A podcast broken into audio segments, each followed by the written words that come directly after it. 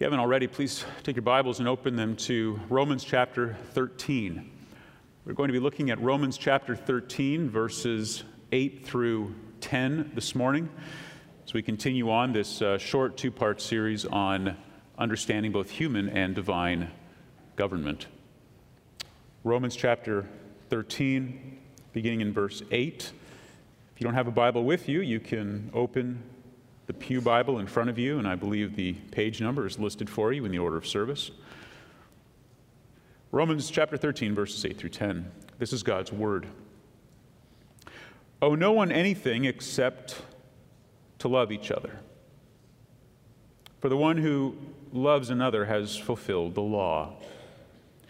For the commandments, thou shalt not commit adultery, thou shalt not murder, you shall not steal, you shall not covet and any other commandment are summed up in this word You shall love your neighbor as yourself. Love does no wrong to a neighbor. Therefore, love is the fulfilling of the law. This is God's word. Message this morning is going to come to you in three acts. Act 1, instruction. Act 2, an illustration and Act 3, an invitation. The instruction, the illustration, and an invitation. Now, to begin with, let's look at the instruction here from Romans chapter 13. I do believe that uh, verse 10 wraps up a section that began all the way back in Romans chapter 12 and verse 3. You'll recall back there, Paul says that it's by the grace that is given to me that I say to everyone among you not to think of himself more highly than he ought to think, but to think with sober judgment, each according to the measure of faith that God has assigned. It is important for us to give consideration to all of what Paul has said in these first 11 chapters of doctrine.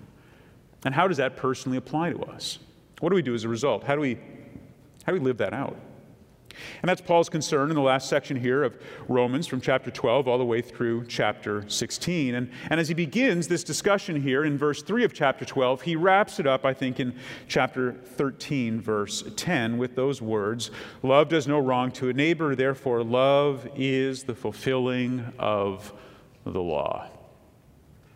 It's very important for us to understand what, what this law is. What is he referring to? As the, the reformers would say, this is really the third use of the law. The law of God is not something that was discarded when the new covenant was created. This is not a harsh line of demarcation between the Old Testament and the New, the Old Covenant and the New. Um, there are not these um, really clearly defined markers along the way where God carries on with us in an entirely different way. That law that was granted to the people of Israel back in the Old Testament is a law that clearly communicates God's moral imperatives. That every one of those stands today. And in fact, what Paul is concerned that you understand is that you can fulfill that law and fulfill that law completely in terms of what God desires by fulfilling one command, and that is to love. We're going to explain that in more detail in a little bit. But here you have to begin by understanding that the law that he is referring to is the law of God, and broken down to us here in the Ten Commandments, and a reference then to the summary of that by loving God and loving your neighbor. If we're going to understand what it means to fulfill that law, let's go back and understand where the law came from. Exodus chapter 20. This is the time where Moses goes up onto the mountain and he receives from God the Ten Commandments. Now, those Ten Commandments are simple enough. You've all probably memorized them. It begins with not having any other God but God. Now, it's important to realize there is no other God but God. Why would he say that to his own people? It's because there was a temptation for them to think that God was merely a category of being. You realize that when he says there is no other God but God, he means God cannot be compared to anything else or anyone else. There is no other true God. And so he says to his people, You are to understand that I am unique in my character, that I am other, that I am independent, I am autonomous, I operate freely, that I, that I have chosen to disclose myself to you, and you should never forget that. The second commandment was not to take anything and try to make it a visible representation of that invisible God. Oh, of course, it's true that they weren't supposed to follow idols from the nations, but that was less of a concern uh, than making an idol out of God Himself. I mean, this is exactly what Aaron does later on. Remember when the people are complaining? And so he goes and he creates a golden calf. Well, that golden calf wasn't the calf of some foreign god. That golden calf was meant to be the calf that represents the God they were following. And they're judged for that. He says, You don't make a graven image of me, you don't make any idols. Uh, furthermore, you are to understand that there is a very important exercise that each one of you has the privilege of involving yourself in, and that is speaking the very name of God.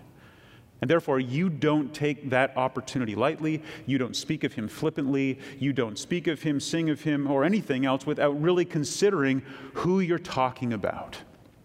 You don't take oaths by conjuring up his name. You, you don't lower him down into uh, the everyday world that you would cause him to inhabit. No, you hold his name high, his glory high, his reputation high. You honor and extol and worship him. And one of the ways you would do that is you would keep a Sabbath day, this one day set apart, and that was the fourth commandment. That it is a day of rest, it is a day to, to obey the withholding of labor that he commanded all of his followers. Beyond that, you're to honor your father and mother. Now, you have to remember that honoring your father and mother is a perpetual command. Obeying your father and mother, that happens when you're under their control and under their roof, but afterwards, you still have to honor them. And you honor them the way that God tells you to honor them. Fortunately, it doesn't say, make sure that your father and mother always feel honored, because sometimes it's difficult. Sometimes you can't honor them the way that uh, they want you to honor them, but you do your best before the Lord to do that. Now, furthermore, you're not allowed to kill or to commit adultery or to steal. Um, these are obviously commands that should not have to be explained, but in order to be clear, the law lays that out. Uh, these are behaviors that are completely opposite to God Himself. Commandment number nine was that you're not supposed to bear false witness. Now, I know that we've been taught along the way that that means you're not supposed to lie. Now, now, hear me clearly, you're not supposed to lie. But that's not what the ninth commandment says. The ninth commandment said that you are not to partner up with somebody who is bearing false witness against somebody else and say you saw something you didn't say, or that you heard something you didn't hear, or witnessed something you didn't witness. You are not allowed to partner up with somebody to be that second witness, which could result in those days with the accused person being killed. You're not to be party to that kind of slander and gossip. And then finally, you're not to covet. You're not to covet a man's wife, or not to covet a man's house, not to covet his property. You're not supposed to be in a, in a state of discontentment over what other people have. And I know it's tempting for some people to say, well, that was the Old Testament, and in the New Testament, everything changed that we're in a new dispensation now and that all of that doesn't count anymore. But yet, what you see is that when Jesus teaches these very same laws, he brings them all back again, not only externally, saying that you have to obey them from the outside, but it actually goes deep into the heart. You have no other God but God Himself. You are not to have any idol, not just a little statue that you might pray to, but anything that displaces your affection for God, causes you to want that thing instead of God. You realize that um, idols can be almost anything today. In, fact, um, you know, we are, are idol factories in our heart. We create idols out of everything. It's very easy for us because we can create something that is so important to us that when God takes it away, we curse Him. We place upon idols worship that they cannot support. In fact, there are some people who make idols even out of their children. What they want their children to be, this, this child idolatry, where they place so many expectations on that child. They, they want the child to live a certain way and become a certain thing and achieve a certain status. And honestly, the child is crushed under the weight of the expectations of these parents. Crushed because they can't bear up under the weight of the worship that you're putting on them instead of on God. Only God can bear the freight of worship. So not only do we have Him alone as our God and there's no other idols, we don't take His name in vain. We don't speak flippantly of God. We certainly don't curse using His name. But let me challenge us too. Let's not sing thoughtlessly and use his name that way. Uh, let us not speak of him thoughtlessly. That's just as dangerous as it was to use his name in vain in the Old Testament. What about the Sabbath? Say, well, at least that one we know is over. We don't celebrate the Sabbath. Well, as we're going to see in Romans 14, some believers still did, and they were to be accepted along with everybody else. But uh, what does Jesus say about the Sabbath? He says, I am that Sabbath rest. You see, everything the Sabbath pointed to, the, rest from work, the rest in God, is found in Christ. Christ says, I am that Sabbath rest. You find your rest in me. What does it mean? You lay down all of your labors to try to earn salvation. You lay down everything that tries to, to, to earn a righteousness. He says, I'm going to give you a righteousness. You still honor your father and mother. And you're still not to kill or to commit adultery or to um, steal. In fact, Jesus says that it's not just killing that you're not allowed to do, it's hating. You hate a brother in your heart, it's like you've killed him.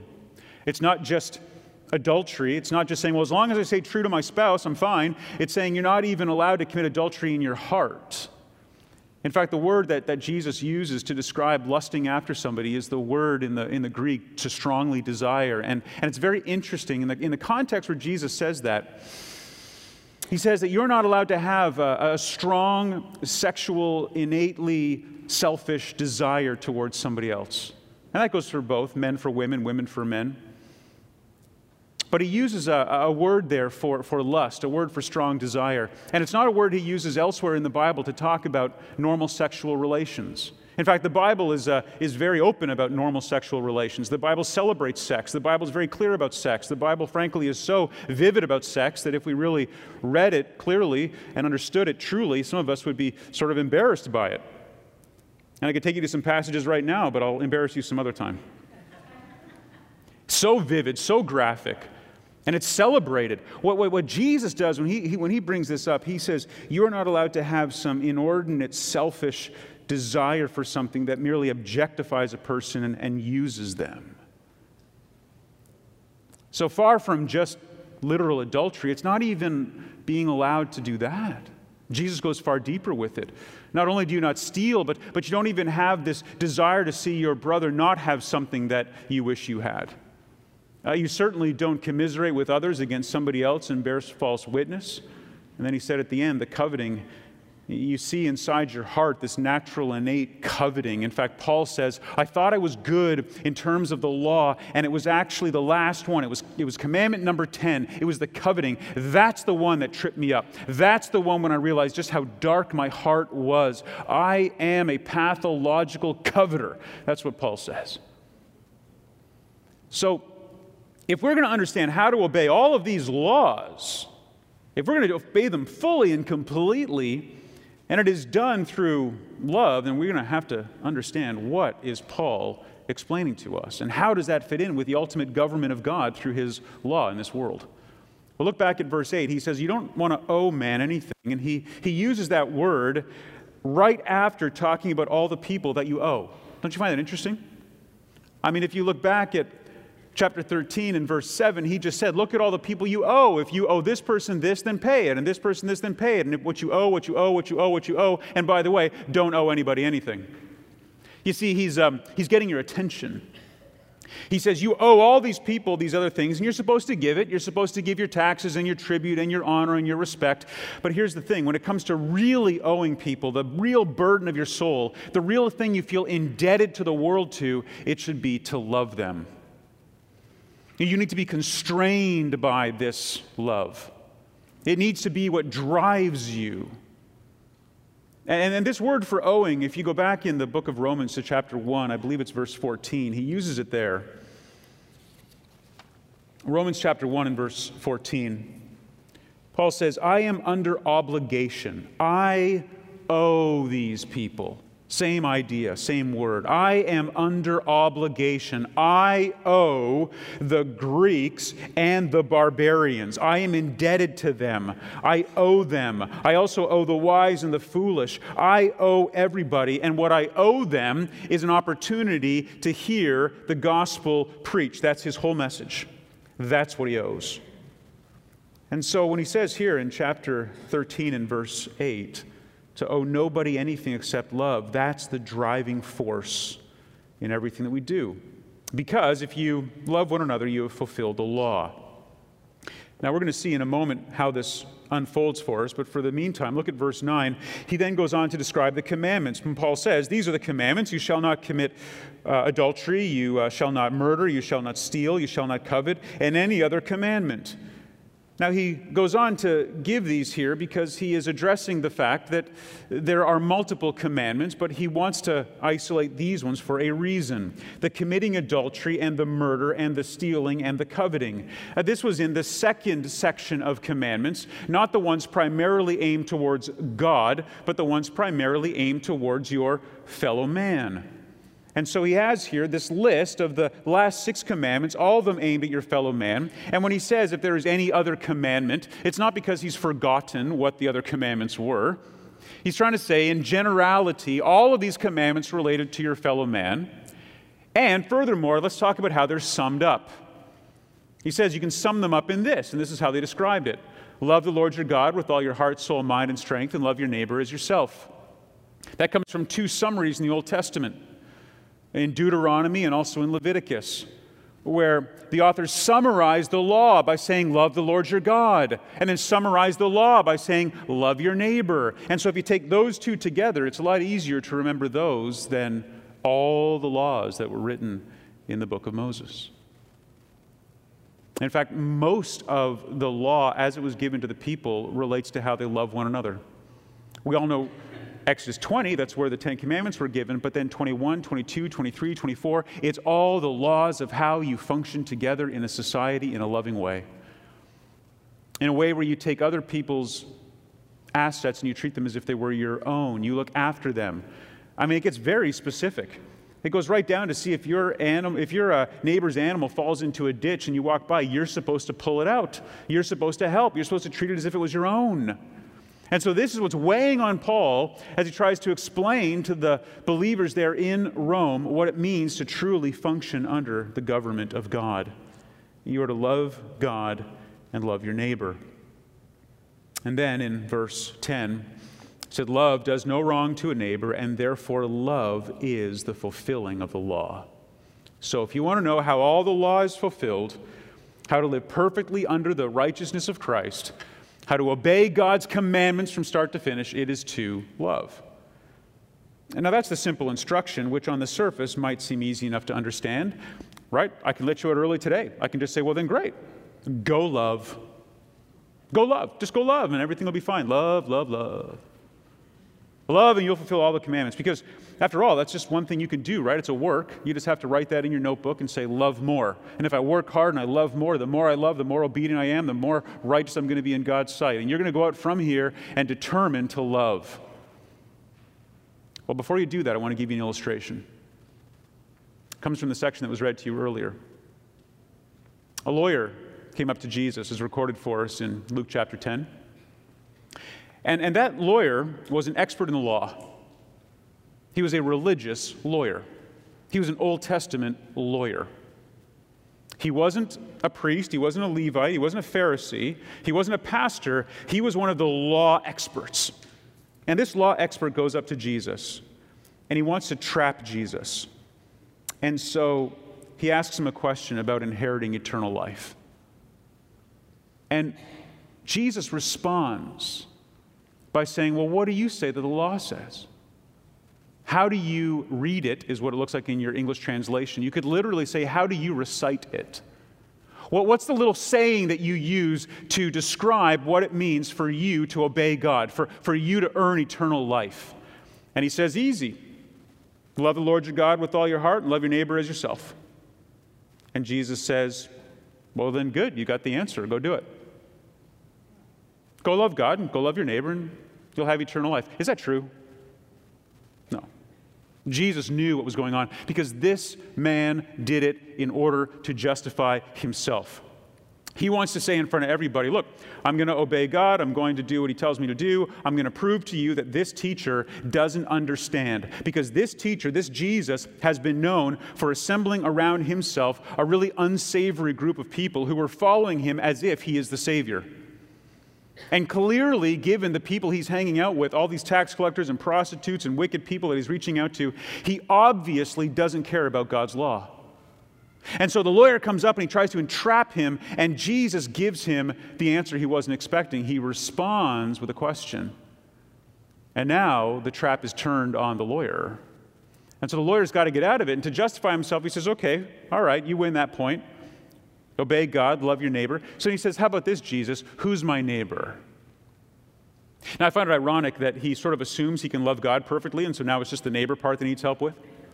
Like, love, love your God with all your heart, soul, mind, and strength. Yeah, that's no problem. Uh, the, the neighbor part, though, let's, let's be clear.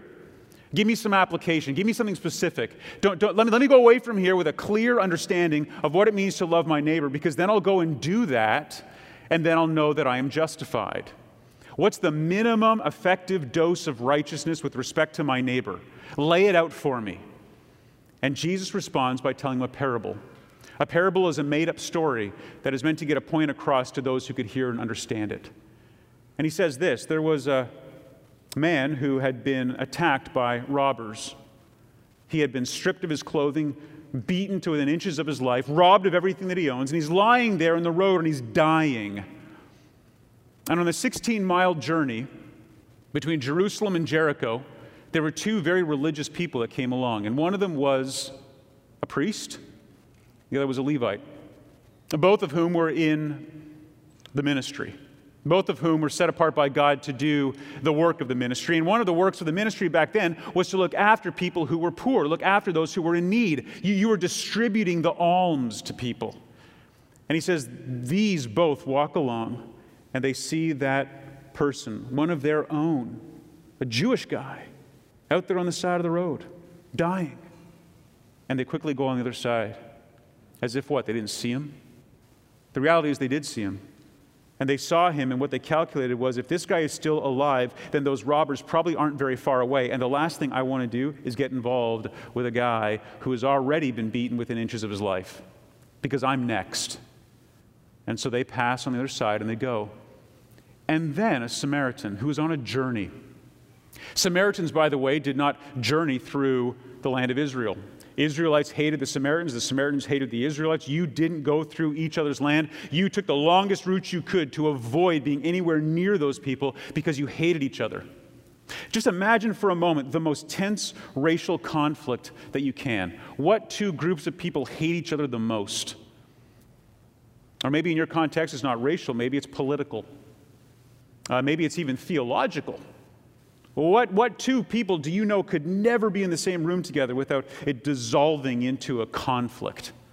Well, this is that to the infinite degree. And this Samaritan, in a land where he doesn't belong, comes across somebody who he's supposed to hate, and he reaches out with compassion and what I love about that word is it's the word that is used more than anything else in the Bible to describe Jesus Christ. It is a compassion, a love. And he reaches down and, and he not only ministers to that person, but he binds up his wounds. He puts them on his own animal. He takes them in. He puts them in an inn. He says, You need to look after him after I am done caring for him. Here is some money. You keep helping him until he's fine. And if he outlives the money, then I want you to let me know because I'll come back and I'll pay for it. I'll cover whatever his debts are. Anything that would be charged to him, charge it to my account. I mean, this is a, a, a, radical love. This is an extraordinary love. Uh, this is a love that is beyond anything that we can possibly imagine. And it's meant to be that way. It's meant to be striking. You're meant to say that's impossible. And if you say to yourself right now that's impossible, you're right. It is impossible. You and I can't love like that. That's the point of the story. So when Jesus says, Which of the men showed the kind of love that it means to love your neighbor. This lawyer can't even bring himself to say it. He can't even bring himself to say it's the Samaritan. He just says, the one who showed compassion, the one who showed mercy. And Jesus says, yes, go do the same. Now, is Jesus really saying to that lawyer, go do the same? You go love that same way. You go love that same way, and that'll be what you need to justify yourself. What he was saying to that lawyer was, Go try and do the same. What I'm showing you in this parable is a love that you could never do out of your own effort. It's a love that has to be given to you. You see, Jesus doesn't give this lawyer, and he doesn't give us a standard that is so high that if we just attain to it, we will receive the righteousness. We will attain the righteousness. He says, instead, you must come and receive that from me as a gift. So, the, the instruction from Romans 13 is very simple. You need to owe people nothing but a compelling love. Uh, the law of God is laid out for us in the commandments, both in detail and in summary. That means both the letter of the law and the spirit of the law. And then he says, all you have to do is to, to live like that and love like that, and you will fulfill it all. And so you will be righteous in the eyes of God. The illustration being that of this lawyer who comes and tries to trap Jesus, and Jesus in turn traps him. But it leaves us somewhat helpless, doesn't it? It leaves us in a place where we're not exactly sure what to do next. Because if I can't attain to that kind of righteousness or that kind of love, then how am I ever going to be justified? I love the way that um, it was put to me in something I read just this morning. I was reading in my, my morning uh, devotional reading. And by the way, we all should do some devotional reading. Even pastors need to read their Bible in the morning like everybody else. And one of the guides that I love to use is Table Talk Magazine. This is put up by Ligonier Ministries. It's the ministry of R.C. Sproul. Um, fantastic. I think it's the best devotional that comes out. And uh, it's, it's meaty, you know? It's like dense and rich and wonderful. And I am always learning something from reading this. And I love the way that he describes to us, this idea of faith. And as I was reading this this morning, I thought it would be so helpful for us. He says um, that your faith is not something that ultimately saves you. I'm going to clarify that. It's not your faith that saves you. Faith can sometimes be thought of as a work. If I just have enough faith, I'll be saved. What saves you is not your faith. What saves you is the righteousness of Christ imputed to you in which you have faith. And so he says this Thanks be to God, however, faith itself is not our righteousness, but it receives righteousness. When Paul is describing faith and justification in Romans 3 to 4, he never says that faith itself is our righteousness. Faith and righteousness are not identified in the Greek. Rather, faith is counted for righteousness. And he says this faith acts with the aim of grabbing on to righteousness. If you go back to the story, the parable of the Good Samaritan, Jesus is the Samaritan. Jesus is the one who comes into a place where he didn't belong. Jesus is the one who reaches out to those who are destitute and helpless. Jesus shows compassion to those who would otherwise be his enemy. He is the one who pays the price not only with money, but with his own life. He isn't just willing to risk his life to rescue us, he is willing to give his life to rescue us. He is the one who reaches down. And it is as if to say, that broken Samar- that broken person down on the ground, that broken self righteous Jewish person whose own religious people are willing to walk by him, he is the guy who has to, to reach up, as it were, in faith and grab on to the righteousness of Christ, to grab to the hope, grab on to the one thing that is going to reconcile him to God. It's an awesome thought, especially when you consider that, according to Ephesians 2, even that faith is a gift. It's like it's Christ Himself who lifts up the hand to grab on to the rescuing righteousness of Christ. He lavishes rescuing righteousness upon us. We can't love because we try hard enough to love and therefore fulfill the law. We love because He gives us the love that is shed abroad in our hearts that shows the world uh, that in God's eyes the law has been fulfilled, not because of anything we've done, but because of what He's done. He's already fulfilled the law. Beloved, if you're here today and you're burdened with guilt because you just can't seem to obey the law very well every week, you're here again and you're like, I'm here another week and again I keep failing. I know what God says about hatred, but I'm a hater. I know what he says about lust, but I'm lustful. I know what he says about stealing, but I am so jealous, and I wish these people didn't have what they had. I know what he says about lying and deceiving and slander, but I just can't help it. I know what he says about coveting, but I'm a coveting machine. And I'm burdened under the weight of that law. And every week I come here and I just think, oh, Lord, remove this from me. Can I just rescue you from that this morning? When, when, when the Father views you, it is the righteousness of Christ who fulfilled the law completely, and that's what he sees. It's called his active righteousness. It's why he lived on this earth for 33 years, completely fulfilling the law. He did everything perfectly that he might impute to you not just his righteousness that he has because he's God and he's holy, but the righteousness that he also lived in this life because he's a man. It's that righteousness that's given. So the instruction is clear love, but you love as Christ loves.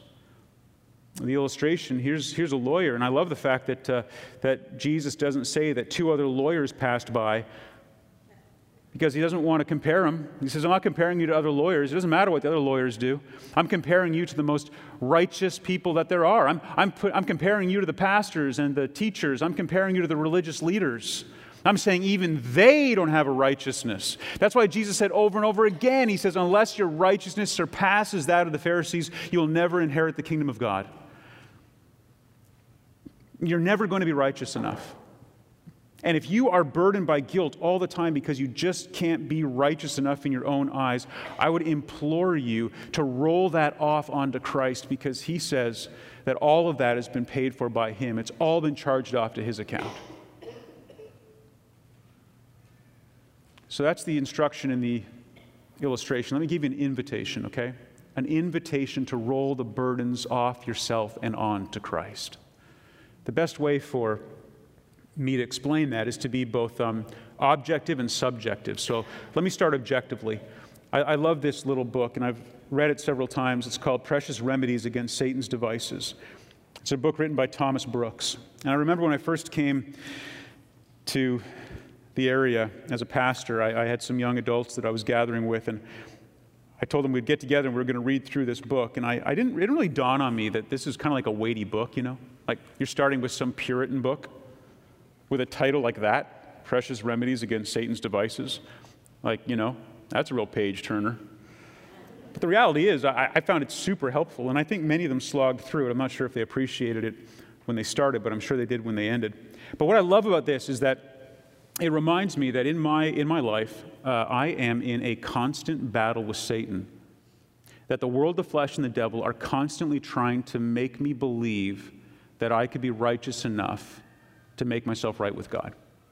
And that when I fail, that I have somehow been diminished in his eyes and I am no longer the child that he says I am.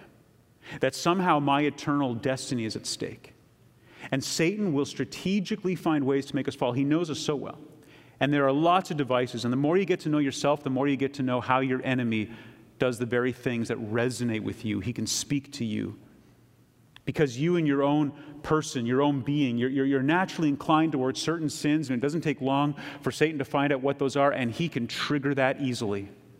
And so, what Thomas Brooks does is he goes, let's analyze these things. And I think what Thomas Brooks did is he probably spent a lot of time thinking about his own life. What are the ways that, that Satan seems to successfully get to him? And while many of these would echo in my own heart, I, I found this one to be particularly meaningful, and I just will share it with you a little bit of a confession so you know one of the ways that over the years, you know, Satan has, has compelled me at times. But device number 10, it says this by working them to be frequent in comparing themselves and their ways with those that are reputed to be or reported to be worse than themselves. This is how God works in uh, how sorry, how Satan works in the lives of certain Christians.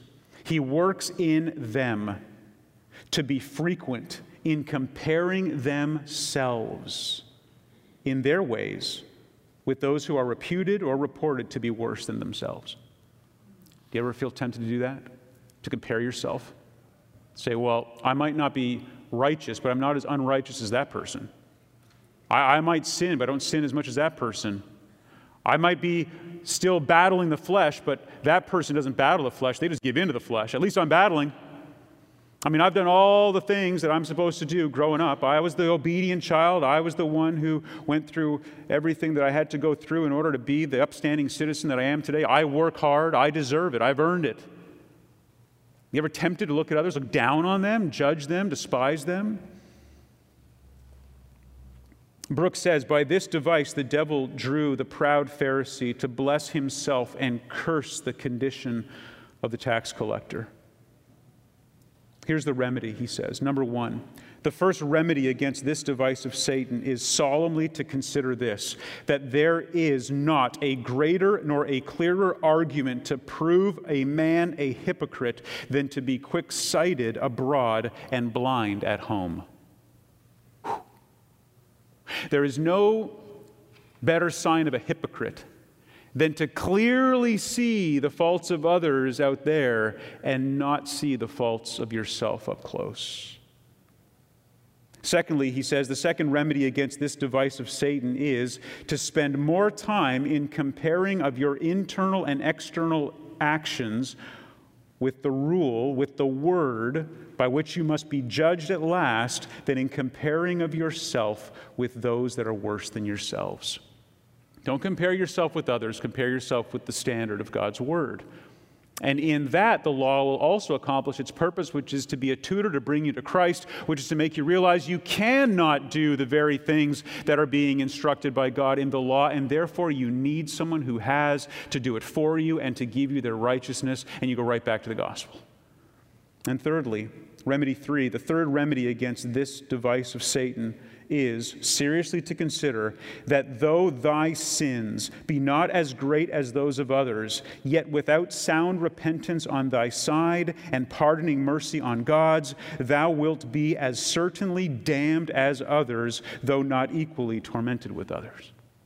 He will be just as equally doomed or damned as anybody else were it not for the righteousness of Christ. As we close, I want to give you three more applications, and I'm going to do that through, through a scripture, through a song, and through a short poem. I'm not going to sing, though. Look over at Romans chapter 5. This is the scripture that I hope will help anchor this for us this morning. Romans chapter 5. And I'm concerned most, most with verses 12 down through verse 21. Let this scripture anchor you so that you understand what it means to love the way that God loves, to have the righteousness of Christ that allows you to manifest His love, so that you are able to fulfill the law, not because of your works, but because of His work in you. Romans 5, beginning in verse 12. Therefore, just as sin came into the world through one man and death through sin, and so death spread to all men because all sinned. For sin indeed was in the world before the law was given. But sin is not counted where there is no law. Yet death reigned from Adam to Moses, even over those whose sinning was not like the transgressions of Adam, who was a type of the one who was to come. But the free gift is not like the trespass. For if many died through one man's trespass, much more have the grace of God and the free gift by the grace of that one man, Jesus Christ, abounded for many. And the free gift is not like the result of that one man's sin. For the judgment following one trespass brought condemnation, but the free gift following many trespasses brought justification. For if, because of one man's trespass, death reigned through that one man, much more will those who receive the abundance of grace and the free gift of righteousness reign in life through the one man, Jesus Christ. Therefore, as one trespass led to condemnation for all men, so one act of righteousness leads to justification and life for all men. For as by the one man's disobedience the many were made sinners, so by one man's obedience the many will be made righteous. Now, the law came in to increase the trespass, but where sin increased, grace abounded all the more, so that as sin reigned in death, grace also might reign through righteousness, leading to eternal life through Jesus Christ our Lord.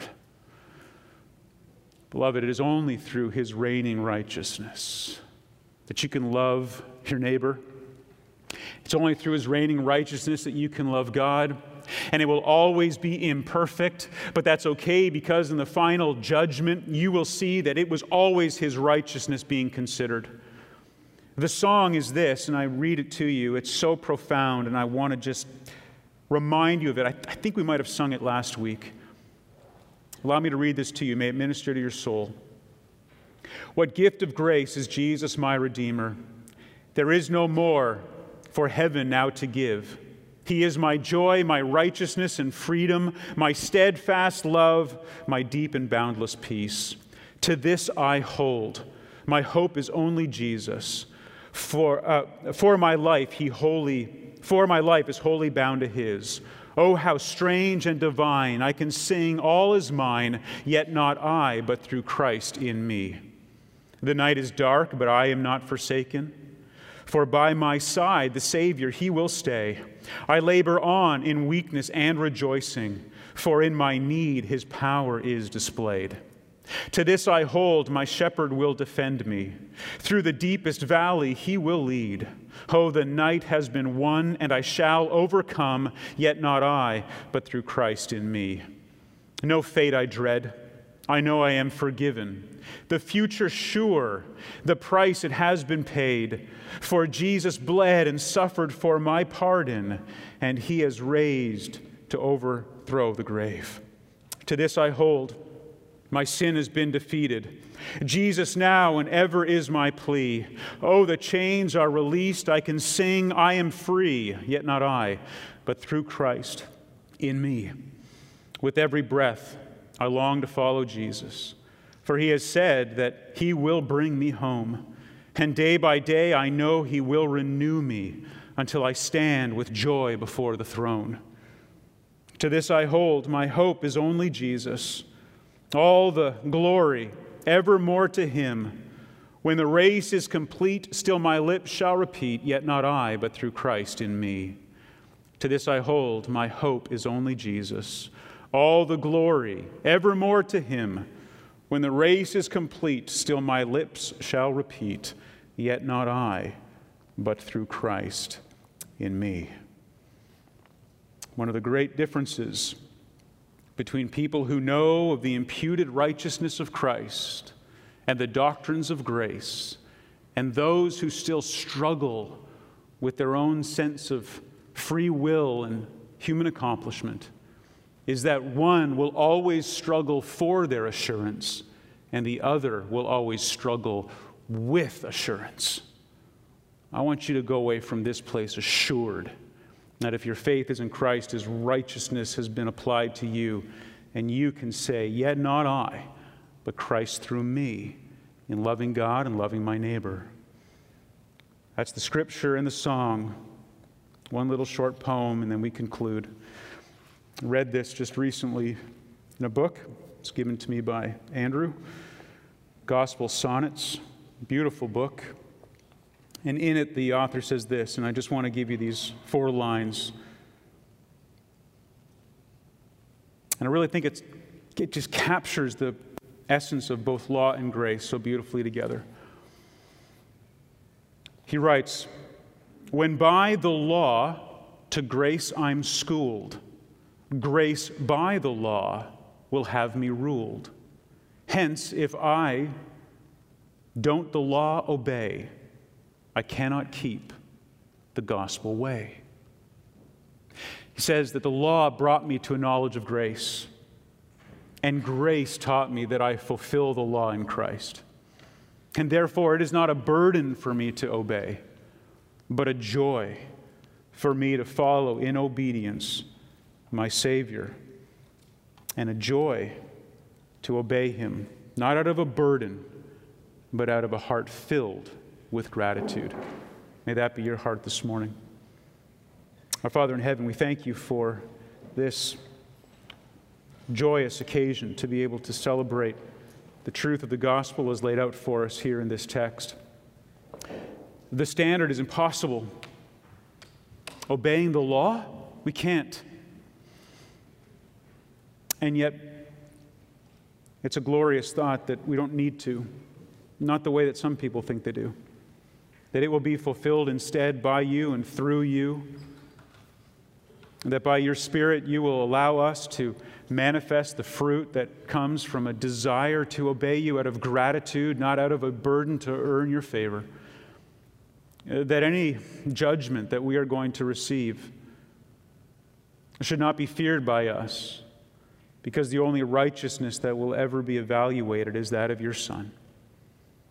I pray, Lord, that if this is a doctrine that has yet to be embraced by anybody here today, if, they are, if they're still struggling with earning, if they're still comparing themselves, if they still think that it's their free will that is going to save them, if they still think that you are not able to send your Son to die for the elect and to once and for all secure them for eternity. That if they doubt your love and your persevering grace, that you would lift the burden off their shoulders today and they would leave this place rejoicing. That they would engage right now in song in a way they never have before because the burden has been lifted and their eyes are on Christ, the author and finisher of the faith that secures their righteousness.